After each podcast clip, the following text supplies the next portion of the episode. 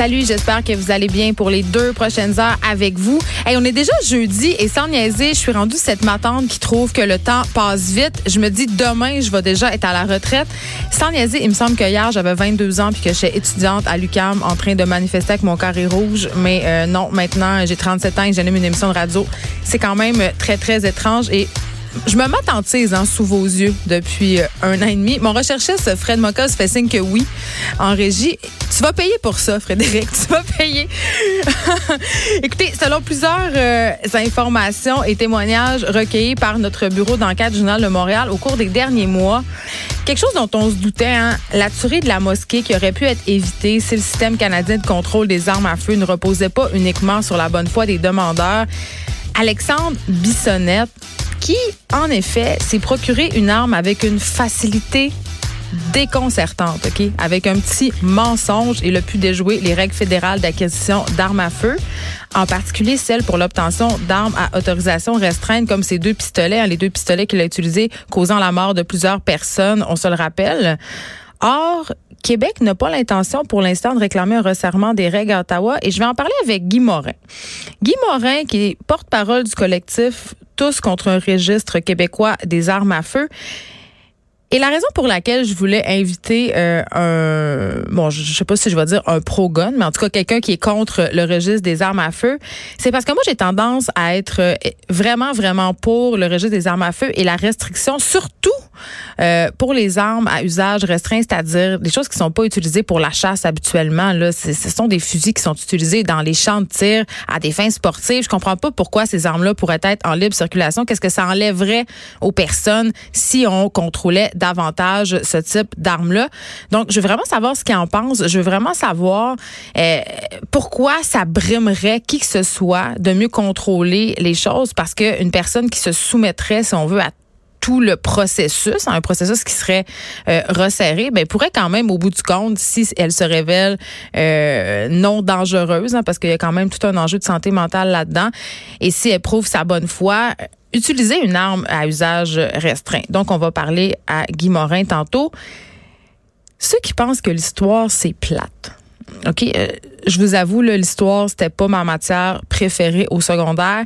J'avais pas vraiment l'habitude de m'endormir en classe, sauf pendant mon cours d'histoire. Même si le sujet m'intéressait, on dirait que je trouvais ça trop trop linéaire, trop trop plate finalement. Je me rappelle même encore du nom de ma prof d'histoire, cette pauvre Marjolaine Vézina. Elle avait maille à partir avec nous, elle avait vraiment de la misère à nous à nous intéresser. Et là, ceux qui, comme moi, pensent que l'histoire c'est plate vont se raviser parce que je reçois aujourd'hui un historien gamer. OK? Oui, oui, ça se peut. Il s'appelle François Lafont. Il vient de Rimouski. Il habite à Rimouski. Et il enseigne l'histoire en ligne tout en jouant à des jeux vidéo. Il est même sur Twitch. Je trouve ça vraiment génial parce qu'une bonne façon d'intéresser les gens, évidemment, et les jeunes en particulier, à des sujets qu'ils trouvent moins attractifs, c'est de passer par un médium qu'ils aiment beaucoup, en les jeux vidéo. D'ailleurs, j'ai un ami historien à moi, Laurent Turcot, qui a participé à l'élaboration euh, du célèbre jeu vidéo Assassin's Creed, produit par Ubisoft, avec d'autres historiens par ailleurs. Euh, il a aidé à la reproduction de la ville de Paris. Euh, puis dans le domaine du jeu vidéo, là, Assassin's Creed fait figure de référence en termes de crédibilité historique. Ils ont vraiment porté une grande attention au côté réaliste, à vraiment faire la reproduction la plus la plus fidèle possible de Paris à une certaine époque. Et évidemment, pour ça, bon, ils travaillent avec des historiens, on l'a dit, des chercheurs. On veut vraiment plonger les joueurs dans le passé. C'est une espèce de machine à remonter dans le temps, si on veut.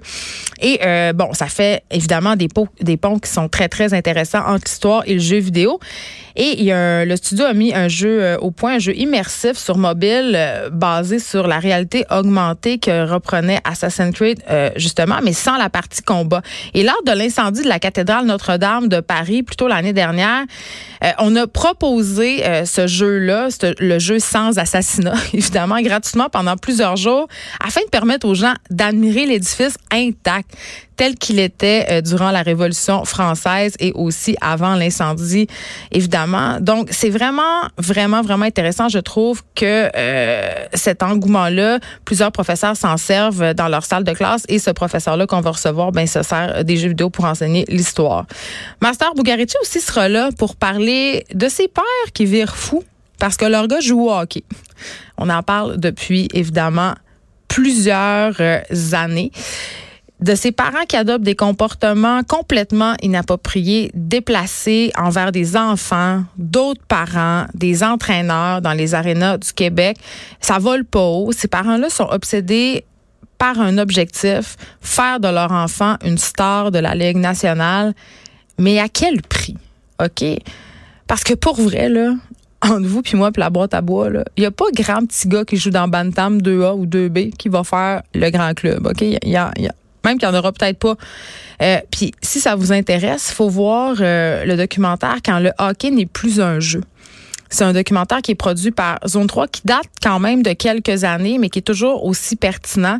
Pour vrai, si votre enfant joue ou songe à jouer au hockey un jour, c'est vraiment un incontournable. On va discuter de ça. Ses parents, j'ai vu là, à un moment donné, j'ai assisté une game de hockey. Euh, je pense que c'était des enfants de 9 ans. C'était dans le quartier Rosemont. Il y a des parents qui pitchaient des affaires sur la glace pour protester contre une décision de l'arbitre. Euh, du monde qui s'engueule dans les estrades. Et aussi, une affaire dont on parle pas, parce que évidemment, cette violence-là au hockey, c'est ça qui attire notre attention. Mais c'est tout le mode de vie qui vient avec les enfants qui jouent au hockey. Des parents qui se lèvent à 5 heures du matin pour conduire leur euh, petit gars à une aréna à deux, trois villes plus loin. Le coût des équipements de hockey aussi qui est absolument incroyable. Vraiment, quand un ou des enfants jouent au hockey dans une même famille, ça devient littéralement la raison d'être, le mode de vie de toute cette famille-là. On va en parler avec Master Bugacci. Le Collège des médecins voudrait que le gouvernement instaure un système d'indemnisation de type no fault. Euh, ça, c'est un peu la même chose que qui se passe avec euh, l'assurance automobile du Québec quand il y a des accidents. Mais je me demande vraiment, est-ce qu'un système comme ça serait avantageux pour les patients victimes d'accidents euh, médicaux?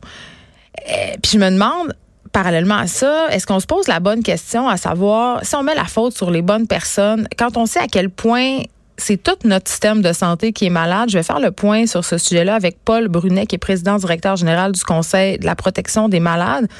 On va aussi revenir avec lui sur cette décision de la Cour supérieure du Québec qui a donné raison hier à deux Québécois atteints de maladie dégénérative incurable qui demandait que l'aide médicale à mourir soit disponible même aux gens pour qui la mort n'est pas imminente. Parce qu'on sait que en, ce moment, ou du moins jusqu'à mercredi, euh, tu pouvais juste demander l'aide médicale à mourir. Si des médecins disaient, écoutez, là, il va décéder, c'est sûr, il va décéder dans pas long, c'est une question de mois. Mais pour les gens qui étaient condamnés à vivre avec une maladie dégénérative, pour des gens qui étaient condamnés à mourir peut-être dans plusieurs, plusieurs années, mais en vivant justement des souffrances intenses, c'était impossible pour eux euh, de demander l'aide médicale à mourir. C'est pas possible non plus euh, de l'obtenir pour les enfants, les enfants qui souffrent de cancer et pour qui il n'y a rien à faire ne peuvent pas le demander.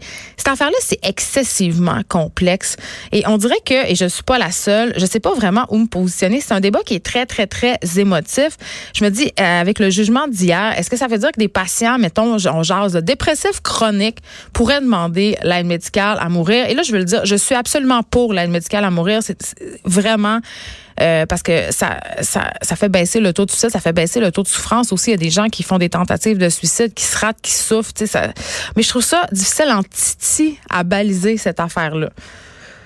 Et là, la fille des régions en moi jubile un peu. parce que euh, j'aurai l'ambassadeur suprême de la motocross euh, en personne, Ben Milo. Il va être avec moi en studio. Il va être là parce qu'en en fin de semaine, il participe au volet freestyle du Supercross Montréal. Ça, ça va être samedi au stade olympique. Et en ce moment, ma seule question, là, je me demande juste s'il va sentir le gaz. J'ai passé mon enfance dans des pits de sable à checker du monde, faire de la motocross ou à faire de la motocross moi-même. Alors, ça promet, je vous le promets. Euh, Dave Morgan, humoriste, euh, est-ce que je pourrais... Notre humoriste en résidence euh, va être là pour nous parler de son expérience comme camelot d'un jour au magazine L'Itinéraire. Ça fait déjà trois ans que Dave fait ça et il faisait ça ce matin même. Donc, il va venir nous expliquer un peu pourquoi il fait ça et qu'est-ce qu'il a vu le grand retour de Caroline J. Murphy aujourd'hui, notre euh, papesse du potin. Elle va nous présenter évidemment euh, le plus croustillant de la semaine et j'espère vraiment qu'elle va nous parler de Drake qui a finalement répondu à Bianca Andreescu. Hein? Euh, quand même, coup de théâtre. Et parlant de tennis, je ne sais pas si vous avez vu ça passer sur les médias sociaux et je ne sais pas si vous vous rappelez de cette joueuse de tennis étoile Kim Kleister elle était vraiment très, très, très populaire, très, très bonne aussi. Elle s'était retirée, ça fait sept ans, pour élever ses enfants. Elle en a eu trois, OK? Et là, elle a fait un, post sur Twitter qui vraiment fait boule de neige. Elle a annoncé son grand retour, en tout cas son désir de faire un grand retour en 2020. Et ça, ça vient avec une vidéo. Et la vidéo, on la postera euh, sans doute sur la page Facebook des effrontés.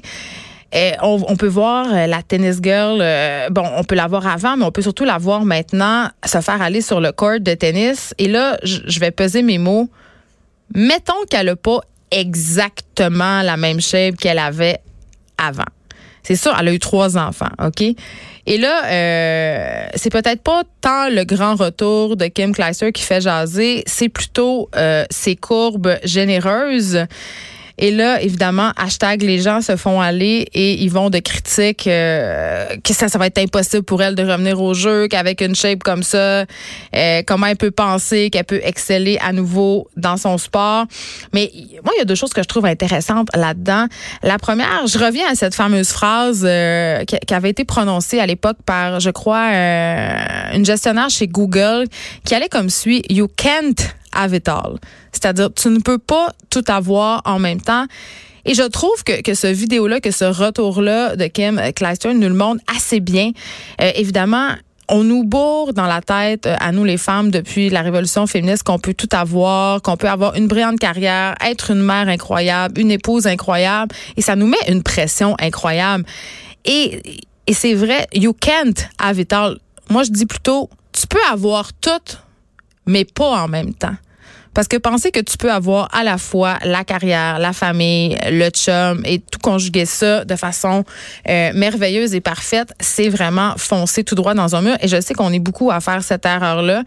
Mais à un moment donné, si on veut travailler, si on veut être une mère, si on veut être une blonde qui a de l'allure, il faut pouvoir euh, faire des deuils dans certains aspects de l'existence. Et peut-être pas en même temps. Ça veut dire que parfois, et, et souvent quand j'écris là-dessus, il y a beaucoup de critiques euh, quand j'écris par exemple que pour performer dans mon travail, parfois ben mes enfants doivent faire certains deuils. Par exemple, ils doivent faire le deuil euh, d'une maman qui est toujours là aux activités scolaires. Ils doivent faire le deuil euh, d'une maman qui est sur le site de l'école ou d'une maman qui la fin de semaine se consacre entièrement à eux parce que mon travail prend beaucoup de place dans ma tête et prend beaucoup de place dans mon horaire. donc il faut être prêt à faire des sacrifices et ça peut être dans les deux sens. Là, je parle de des enfants qui ont à faire des sacrifices à cause de ma carrière, mais je pourrais parler aussi de mes patrons qui doivent s'adapter au fait euh, que j'ai trois enfants puis que parfois ça m'est arrivé là, de venir euh, animer ici avec mon plus jeune Ernest 4 ans qui a passé littéralement une heure assis sur les genoux euh, d'une ou d'un recherchiste pendant que j'animais euh, mon spectacle de radio. D'ailleurs, je salue l'ouverture de mes patrons pour la conciliation travail-famille. Je pense que j'ai jamais vu mieux.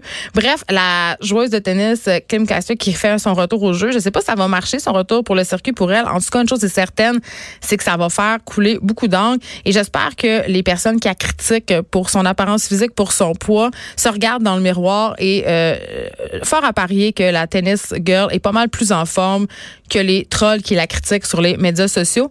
Juste avant qu'on s'en aille à la pause, on reste dans, le domaine du sport. C'est rare que je vous parle de sport, mais l'espace des affaires.